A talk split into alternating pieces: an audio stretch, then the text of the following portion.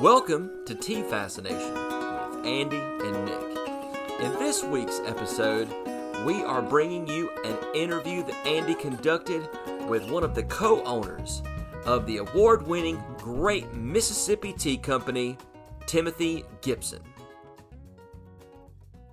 So um, yeah, so we we got into tea, um, kind of purely accidental.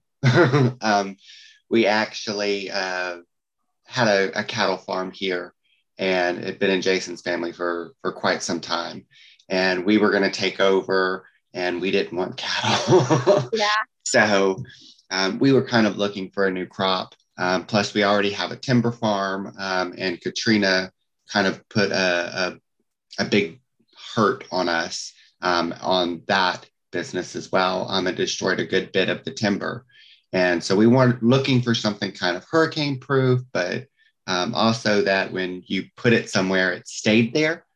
so um, we happened upon Charleston um, and uh, they told us, you know, the conditions for tea and that it was a type of camellia and um, everything. And we said, well, we meet all this criteria. Um, and we're one of the camellia cities. So maybe we can do this. Um, so we got into it, um, and it our original consultant fell through, and we ended up with Nigel uh, Melican, and uh, he told us that the only way that tea was going to work in the United States was to do specialty tea. Um, commodity tea just was not feasible here. So we. Why did he? Why did he tell you that commodity tea wouldn't be feasible here? So commodity tea is bought and sold around the world for pennies on the dollar. Um, I mean, it's a couple dollars a pound um, on the shelf in the mm-hmm. supermarket. so uh, Lipton tried it and couldn't make it work because of, because of our labor market. Um, it just was way too, our labor market's too high and it's just never been feasible because of the cost of it. Um, Charleston originally was uh, Bill Hall and Mac Fleming, and they bought it from Lipton and tried to do commodity tea and went bankrupt. Um, and then the Bigelows bought it out of bankruptcy and turned it into a big tourist attraction. Um, and they make good money off their tea, but most of their money comes from tourism. Um, so that's why they do so well. It's because you have so many tourists that it's it props up everything. Mm-hmm. Um, so they did a really good job at turning it into that. But just to make commodity tea in the United States because of the cost, it's just not feasible. So we got in, uh, pivoted, uh, started doing, uh, planning to do uh, specialty tea instead and got going. And then uh, originally we were just going to grow, and we had brought somebody in to be a partner to actually do the processing. Um, like they do in most places around the world. You're a grower, or you're a processor. You're usually never both. And uh, that fell through.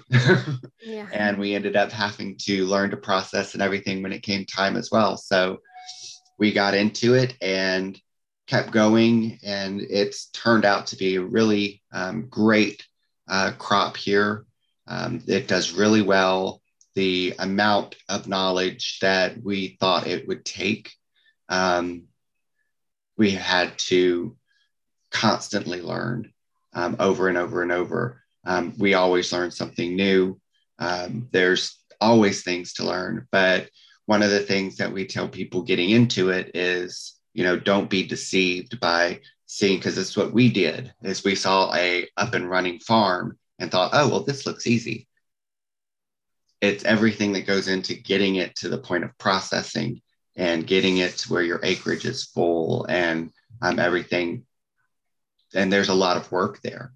Um, it's roughly uh, at this point it costs roughly about $100000 an acre. Mm-hmm. um, for the first five years to get it up and going. And that's a big input in the very beginning.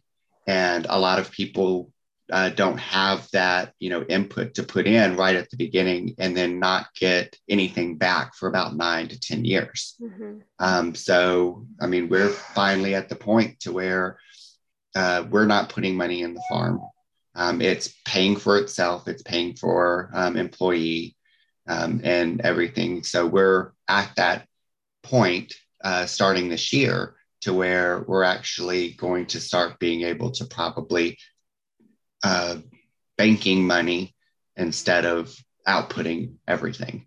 Um, so we're doing pretty good so far. And in terms of like processing, did you? I know that you had spoken to Fairhope, but had, are there other people that like? Did you go to China to view it, or did to view how they did it, or how did you figure that process out? So when it came to processing, um, Jason and I both have been to India. Um, he's been to China, um, but that was after um, our uh, processing started. Mm-hmm. Um, we actually brought in, uh, at the time, Beverly Wainwright was working with Nigel. Um, so when it came to processing, she actually came over and taught us the basics mm-hmm. Um, of how you process tea. This is, you know, how a black tea is supposed to be made. This is how a green tea is supposed to be made. Um, and so we worked through uh, quite a bit of that. And then after that, then we experimented. Um, our very first harvesting season was nothing but experimental batches. Um, what did we do um, to make the perfect black tea for us? Um, how long did it take for the wither to happen? Um, how long did we have to oxidize? How long did we have to roll? what were the conditions in the withering room? um, when we were doing all of this. Um, same thing for green. Do we start immediately processing our green tea like they do in most places around the world? Do we do a wither? Do we not do a wither? Do we steam? Do we pan fire? Do we, it was all experimental. Mm-hmm. Um, we knew what we had to do to achieve a certain aspect, but we needed to figure out what worked for us. Um, because as a lot of people may not know, um, a green tea recipe or a black tea recipe is not the same from place to place to place. It's all different. Um, same general idea, but one person may be withering for 18 hours and another may be withering for 10. I mean, so it's their withering is never going to be the same. Their leaf is not the same. So their flavor is not the same. Um, they're not in the same soil types. So different things um, make certain things happen in the leaf. And until you experiment with that, you don't know. Um, so there is a generalized idea of how things get processed to make a black tea a black tea, but then how you get to those throughout your process is different from place to place. And when you guys harvest, you pick, I'm, I'm assuming you just do the standard pluck and it's all by hand, right? Um, so in the beginning, we did everything by hand. Mm-hmm. Um, for the last three years, um, we've been using a machine uh, with a person out of Australia, um, which is actually a plucker and it's not a cutter. Um, so most tea harvesters are cutters. That's right. And we have the only plucker. Um, and we've helped them fix the bugs and everything that were kind of in it and got all of that worked out. Um, and it's Williamson's Harvesters um, in Australia. Okay. And it's a paddle system. And but our our leaf, basically our standards, um, most people around the world, green and black, are two leaves in a bud. Mm-hmm. Um, and we actually do green as two leaves in a bud, and our black tea and our yellow tea both go down to three leaves in a bud. Um, there's different chemicals that start in that third leaf um, that tend to have more sweet aromas and uh, sweet flavors and stuff like that. And we wanted that in those teas. Um, and then oolongs, of course, you know, can actually go all the way down to about six leaves. Um, so uh, depending on which one we're making will depend on what we take. Okay. And in term, like I know that you guys have submitted at the um, World Tea Expo and you have one award, right? Yes. And how did that feel? We're somewhere around about 10 different awards. Yeah, you did. Yeah. And I don't think people, unless you're in the industry, understand how kind of monumental that is in terms of being able to have tea, that especially tea that you've done from start to finish, so to speak. Let's just use the bean to bar concept, you know, whatever. And, you know, being able to kind of do that like how how did that feel and how surprised were you when that happened um originally our very first award um was kind of well i should say awards because it was we won four at one time the mm-hmm. very first one um and it was like okay that was kind of our reassurance because um, mm-hmm. um, we were we had been through loss and everything else with the farm and we were kind of really doubting um, what was going on. And then we won those first awards, and we were like, okay, well, maybe we actually can do this. You know, we we made a good tea that have won first places, and um, maybe this is something we actually can do. So it kind of renewed our our hope for the for this business. And then um, when we started winning more, um, we were just so excited to be able to be making good tea because we weren't tea people. Yeah. We're from the South. We know iced tea. That's um, right. I knew flavored teas because my mom was a big hot flavored tea drinker. Um, but to know actual regular tea, um, I didn't know. And so we would taste it. It was like, oh, well, it tastes good. But I don't know what it's supposed to taste like. That's right. You taste, and, and, I'm sure you tasted hundreds now in relation to yours to see, you know, w- where you want to get it. But I mean, I understand that too, and I think that, yeah, I mean, it's interesting. I mean, we sell tea and we we're mix and blend. We have fuso machines, so we process it in the bags, and that's kind of what we do in terms of you know we take on that part of the processing, not the earlier part of the processing. Right. And um, I think that, you know, now people, even in our, and we're in the South too. I mean, to get somebody to even just drink a black that's not sweetened is a win. I mean, we put, you know, stuff in it, like we'll put fruits and florals and things like that to kind of, I guess, maybe temper it a bit but um, in general i would say that yeah you're right. I mean many people in america just do not drink a straight black or a straight green. It's i would say that's rare. It's rare. Yeah. And most people, when I talk to them, but especially green, um, most people are like, oh, well, you know, I'll drink it here and there, but I really don't care for green tea or, you know, everything else. And that's when we start getting into questions with them. You know, it's like, okay, well, what don't you like about a green tea? Mm-hmm. And it usually always comes back to like that bitterness or something that you yeah, get from a green tea. Yeah. And usually it's like, okay, well, why don't you give our green tea a try. Taste it, see what you think. Um, because we worked really hard on our green tea um, to because we knew people in the United States bitterness is not a flavor that we like. Mm-hmm. um, right. So we worked really hard with our green to pull that out. Mm-hmm. Um, so the our processing, um, the withering that we do, and everything else with our green tea actually takes it away. Um, so our green tea is not at all bitter. Mm-hmm. Um, it actually has a sweet note to it. Mm-hmm. And usually those people will go, okay, if we can get them to actually try it, they'll be like, oh, okay, well, this is not what I expected. and they'll they'll okay well maybe i can you know drink, i'll drink this a little more than i would drink a normal green tea mm-hmm. and that's something that when we work with people um, we let them know you find your market. You know, if you're planning to sell to China or Japan or an Asian country, that bitterness is expected. Mm-hmm. And if it's not there, they think there's something wrong. Um, but we also had uh, the guys from uh, Harvester Company over from Japan. And when we were in Hawaii, and it was the son and the father, um, and they came to talk at our uh, uh, event there, and they had our green tea, and they were trying to fight over who was going to get to take it home.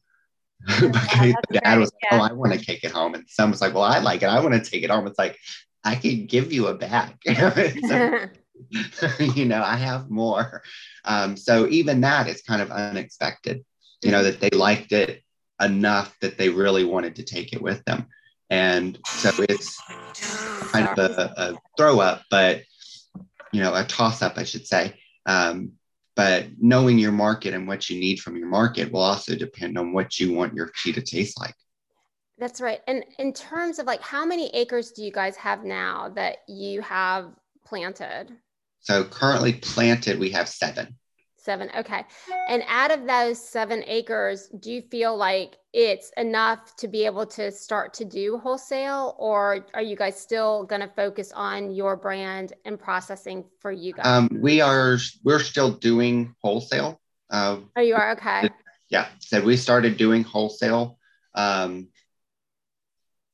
see this 20 well started doing wholesale ourselves in 2019 okay so uh, before that, we were actually doing it through the Cultured Cup. Um, but then when COVID hit, everything shut down. And a lot of people don't understand when everything shut down like that. Restaurants shut down. So the Cultured Cup had to shut down. All of our other people that bought our teas from for businesses and stuff like that, they all shut down. So we had nowhere for our tea to go. Mm-hmm. So we were making tea and trying to figure out, well, what are we going to do with it? Because we didn't have an online store. We didn't, I mean, everything went to somebody else to be sold. Mm-hmm. And now we have an online store and we do our own wholesale and everything else because we had to. Um, so we are doing wholesale. Um, and we do, said currently, as of this year, we started taking pre orders um, so that we could know about what we needed to get out as quickly as possible. Mm-hmm. And currently, we're sitting at about 100 pounds of pre sold tea before our season starts. Mm-hmm. And so we've got quite a few people waiting uh, and more people on our wholesale list that just haven't uh, put in their orders yet and stuff like that. So we do do wholesale. And when is your first flush? So our first flush um, is actually uh, rapidly approaching. Um, it's awesome. a little bit right now. Yeah. Um, and uh, we're going to actually do a few uh, limited editions um, or a limited edition right off the bat because um, Beverly is here currently um, in the United States. And uh, anybody that's had our tea knows that we do a very uh, green oolong. Um, our oolongs are green, they're not really uh, dark oolongs, and she's going to actually do a roasted darker oolong um, with us, and uh, while she's here, so uh, we're going to do that with her. That's I think that's really exciting. I mean, I think that also I don't think that people understand too the the fact that you i mean when we do it i don't think we'll we'd even attempt an oolong. Like we you know we're going to do we have started to grow and we still have a while before we'll have enough to be able to you know play with the processing but you know we'll do a black and a green and then i'm calling it a day. But i mean i understand like i don't think people understand that oolongs and you know the fact that you offer so many in terms of the processing and the different processing points involved or touch points involved in all of this is it's it's a lot to keep up with. I mean, and even the fact that even if you go to China or even some of the really large gardens in India, they don't even offer as many different types of tea that you guys are offering. Yeah. So I think that's, I mean, I don't know. It just like it, it, I find, I don't know how you guys do it. It's incredibly overwhelming, but it's amazing. Yes. And it's, uh, it takes, each one got easier as we went mm-hmm. on. Um, but yeah, we have a really good friend of ours in India, Shiv, and um, he's one of the few places that actually owns the plantation and owns the factory. Mm-hmm. Um, and he, will, in the beginning, he helped us a lot.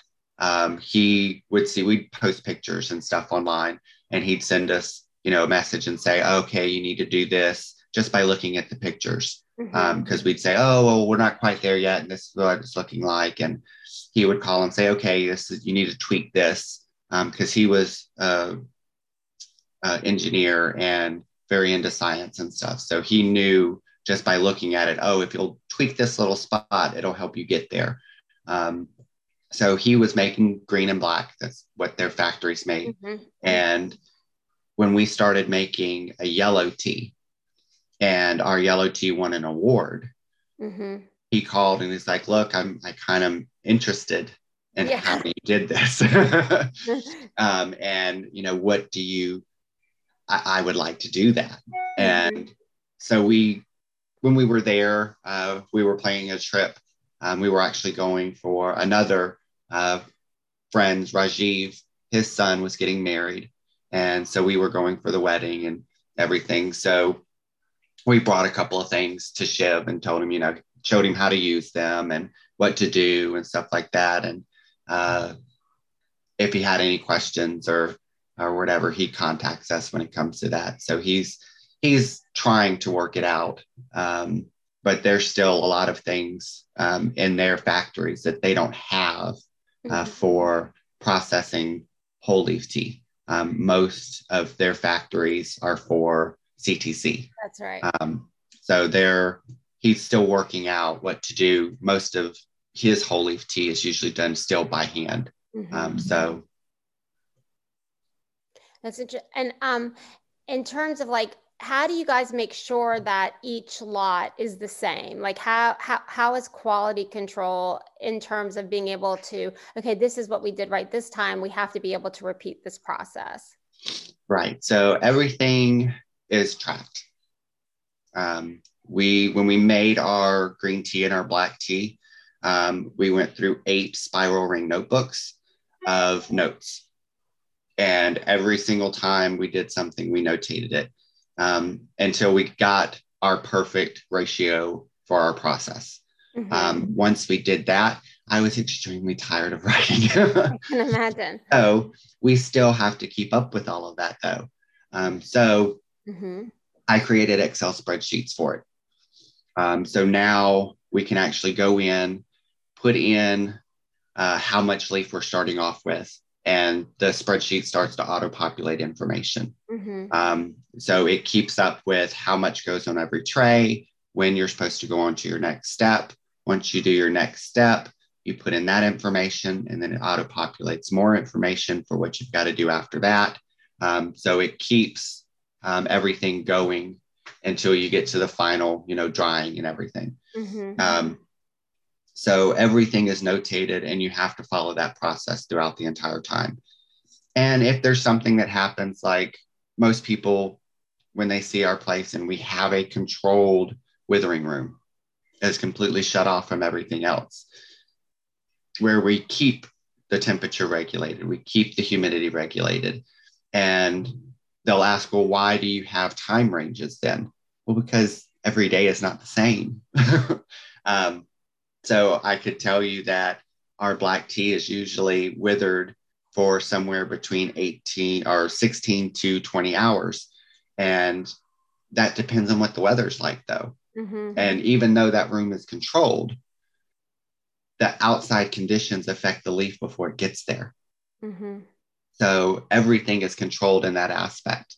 Um, but it's all relatively comes out basically the same um, in the end and it or it's close enough mm-hmm. that there's not a regular person is not going to taste the difference. Mm-hmm. Um, a tea taster um, would be able to taste the difference, mm-hmm. but regular, everyday, uh, normal tea drinkers are not going to get that difference um, from a day to day basis.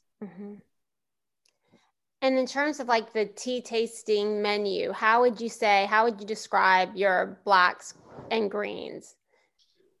So our green tea um, is very umami. Mm-hmm. Um, it does not have that bitter astringency that you get a lot of times from green tea, even when oversteeped. Um, that is something that we worked really, really hard on. Um, so our black tea, um, you get kind of a sweet feed. Anybody that has horses or animals kind of know that um, that smell. Um, it's a sweet feed kind of taste, which is kind of honey and molasses and uh, sweet potato, um, that kind of flavor profile. Mm-hmm. Um, so it it's a really unique kind of flavor to our area. Um, there's aspects of it, um, like the sweet potato, is we've found in like Thomas's tea over in Laurel um, as he's starting to process. Mm-hmm. Um, we're finding that sweet potato coming out in his as well. Um, still has some work to do on it with him, um, but he's doing really well starting off as well. So I think our region area is going to probably have that kind of sweet potato ness, mm-hmm. um, but it's then what else comes out with it. So like ours, like I said, that sweet feed where you're getting that honey and that molasses mm-hmm. and everything coming through as well. Um, and our black tea is not really, really dark. Um, and that's just because of our soil type, we found out. Um, we also work a lot with Virginia Lovelace, and she picked up certain things. She's like, well, you know, let's do some research on this. And um, it turns out because of the iron, the high amounts of iron in our soil, um, it actually prevents oxidation um, from happening to such a degree. So our black tea is a black tea, but it's not as oxidized as some other black teas because mm-hmm. of the iron in our soil. Mm-hmm. That's interesting.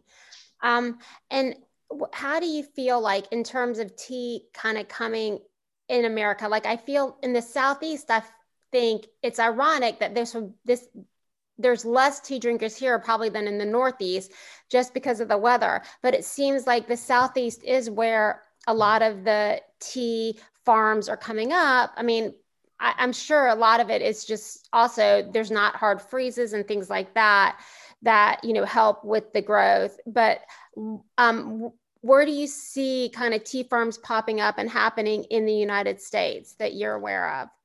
So most tea farms um, that we're seeing are happening in the South. Mm-hmm. Um, like I said, we've got Thomas over in Laurel. Um, we've got David down in Louisiana. Um, there was uh, another one over in Alabama. Um, bless his heart, he's passed away recently.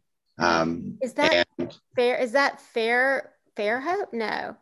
No, that it was in uh, Andalusia, Alabama. Okay, I don't know. Okay um, he was getting up and started. Um, it kind of fell a long time ago, um, okay. quite some time ago. He was trying to get up and going, um, had a heart attack, oh, and stuff happened. And then the farm kind of went to the wayside because his health was more important. Mm-hmm. Um, and uh, he actually recently passed, but he that was up and going, but because of health reasons, stuff it mm-hmm. just didn't happen. Um, they said Charleston. Mm-hmm. Uh, and theirs is, it was already there and yeah. prepped for. Um, so would somebody normally do one there? Maybe not. Um, but it does have the conditions to do it if properly done. Um, so everything, there's a guy over in Texas so mm-hmm. southern states are, are, mostly where tea growing is going to be a little better. Um, not saying that you couldn't grow it um, in other places. They grow it in Hawaii. I know that there's the Hawaii. Yeah, Hawaii. Uh, most, a lot of the tea farms in Hawaii have kind of gone under. Um. There's, I think, one lady that's really still pushing for it to to work out but most of the tea farms in Hawaii, because with COVID, tourism went away, mm-hmm. um, everything went away. And then the volcano, then COVID, and a lot of businesses went under in Hawaii. Um, ones had been there for generations um, because they just couldn't they couldn't sustain with COVID. Mm-hmm. So most of the tea farms have gone out. Uh, one of the bigger ones that we knew of that was still there in COVID it died. I mean, it just died because they couldn't get rid of, they couldn't sell anything. Mm-hmm. Um, let's see. Yeah. Sorry, allergy season. yeah. So, but most of the tea in the United States to be grown outdoors, we'll put it that way, is going to be in the South. Mm-hmm. Um, other places, they're going to have to have greenhouse growing or high tunnels um, or polytunnels, so most people will call them as well, um, that they're going to have to grow in um, to protect the tea from the, the, elements and to get some kind of season. Mm-hmm. Um, we have the long, the longest growing season in the South. Mm-hmm. I said our season is six to seven months uh, worth of growing, where you have in some places they may have two or three months of growing and that's it. Um, so it just depends. Uh, there is a place in Oregon um, that has tea, and they've had it for quite some time, but we've been there. There's some things they could do better, um, but they they aren't really growing tea to be making tea. Mm-hmm. Um, it's kind of a, a, secondary thing that they got into. Um, so it's not really their bread and butter. So that's another thing when it comes to tea is a lot of people aren't, it's not their first business or it's just a hobby. Um, and it kind of, the tea takes a back seat mm-hmm. Um, when other things have to happen. So uh, we have tea as our main business. Um, so it puts we put it first above everything else. Um, and I think that's one of the reasons that we probably have gone so far in tea is because we made it a priority. It's interesting. Um, I wanted to I do you I wanted to ask you if you had anything else that you felt like would like be relevant to people wanting to know about tea in the US. I don't know if you have anything that you else that you wanted to add. Um, I mean, there's no pressure. oh, no problem. TNS is, is fairly new, um, mm-hmm. as most people know. Um, so when you're getting into tea or trying to find US tea, um, just be careful. Um, you know, taste, try things out before uh, you commit to things. You know, if you want to you know try teas from all the i mean because there are some available in the united states that you can get. Mm-hmm. um, you know order some see how you like it. If you don't like it don't buy there. Um, but just be careful. There are some people out there that are uh, not so up and up. So just be careful on dealing with things. Um, they're in every industry there's mm-hmm. people in the coffee industry that are that way. There's people in every industry. We have them in the tea industry too. Mm-hmm. Um, so just be careful. Um, make sure that you're doing your your homework on your tea production and your tea plants, and make sure that you know what you're getting into. Um, which is one of the things that we do a lot. Um, people will contact us. We got a guy from Hattiesburg um, that just contacted us, and he was like, oh, I want to see about growing. And, you know, I've got about 20 acres that I could, you know, possibly do something with, you know, plant maybe two or three of it in tea and um, everything else. And my very first thing when people say that is I tell them, well, why don't you make a visit to the farm? Mm-hmm. Let's go over everything that it entails in doing tea. And then decide on what you're going to do mm-hmm. because a lot of people just think, oh, I'm going to throw some plants out there. And there's a lot more to it. And they just don't know that what all goes into it. So we always tell people get into it, do your research. Don't just think, oh, I'm going to throw a plant, some plants in the yard and they're going to be there. Um, that's not exactly how it works.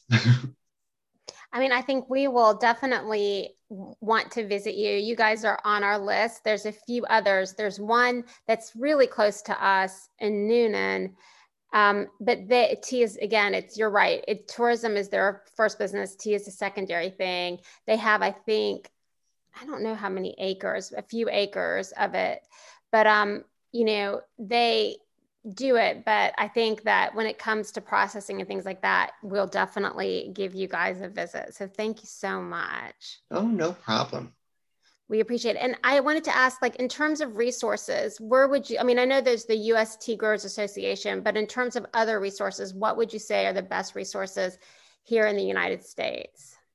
Um, so there is um, the US League of Tea Growers. Um, there's also on Facebook, there's Let's Grow Tea. Okay. Um, and that is not just people in the United States, um, it's people all over the world. And so people here in the United States can get information from other growers around the world that have been through things. Um, and it may not be exact information for your area, but it'll give you, oh, well, your tea's doing this, it needs this. Um, or you know something like that. So it's it's free information that's readily given. Mhm. Um, and then there's uh, books you can buy in the United States. Um, I know you can buy Jane Pettigrew's book. Mhm. Um, you can also buy, um, his name is slipping my mind right this moment. Okay. um, why can't I think of his name? Uh, anyways, okay. um, Well, he has a, a book that's uh, it's very thick, and it was three three editions, um, and we bought the one that was all three editions at one time. Um, so it's a book that's about this thick, um, and uh, it's really good um, for all of that kind of nerdy information. mhm. And then you also have Virginia has books out. Um, you have Tea a Bird's Eye View and Three Teas and Best Ways to Drink Them. And um, so she has a lot of, of information that's out there as well. Um, and she actually goes into science of why tea, where you get certain flavors from, and what processes bring those flavors out and stuff like that. So her books are really great. Um, they're new and coming as well. Um, so those work really well. Okay, great. And we'll link those in the notes for the podcast. But thank you so much. And I, I like I said, I cannot wait to visit. We were talking about maybe doing it this summer, but we have little ones. I have a five-year-old and a nine-year-old. So I we kind of want to wait till they're a little bigger because I wouldn't be able to concentrate on it, you know, when I'm having to chase them. But thank you so much. Oh, no I really appreciate it. Oh, and um, I'll you. be in touch. And when we come, for sure, I'm going to let you know, and we'll, we'll coordinate it clearly. But yeah, thank you so much. I think it's so great problem. what you're doing, and we just I wish you all the best and all the success. Thank you so much. I said we enjoy doing things like this and having people down. So Thank you so much. All right, thank you so much. I really appreciate it. thank you. You too. All right, bye. Bye bye.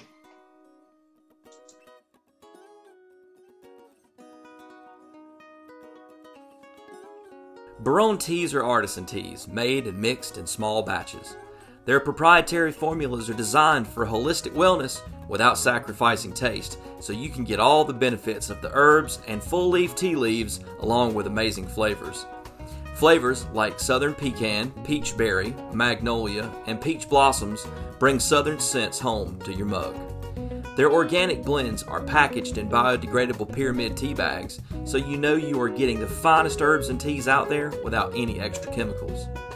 Their herbal formulas are designed to aid you on many different levels, from top to bottom and from inside to outside.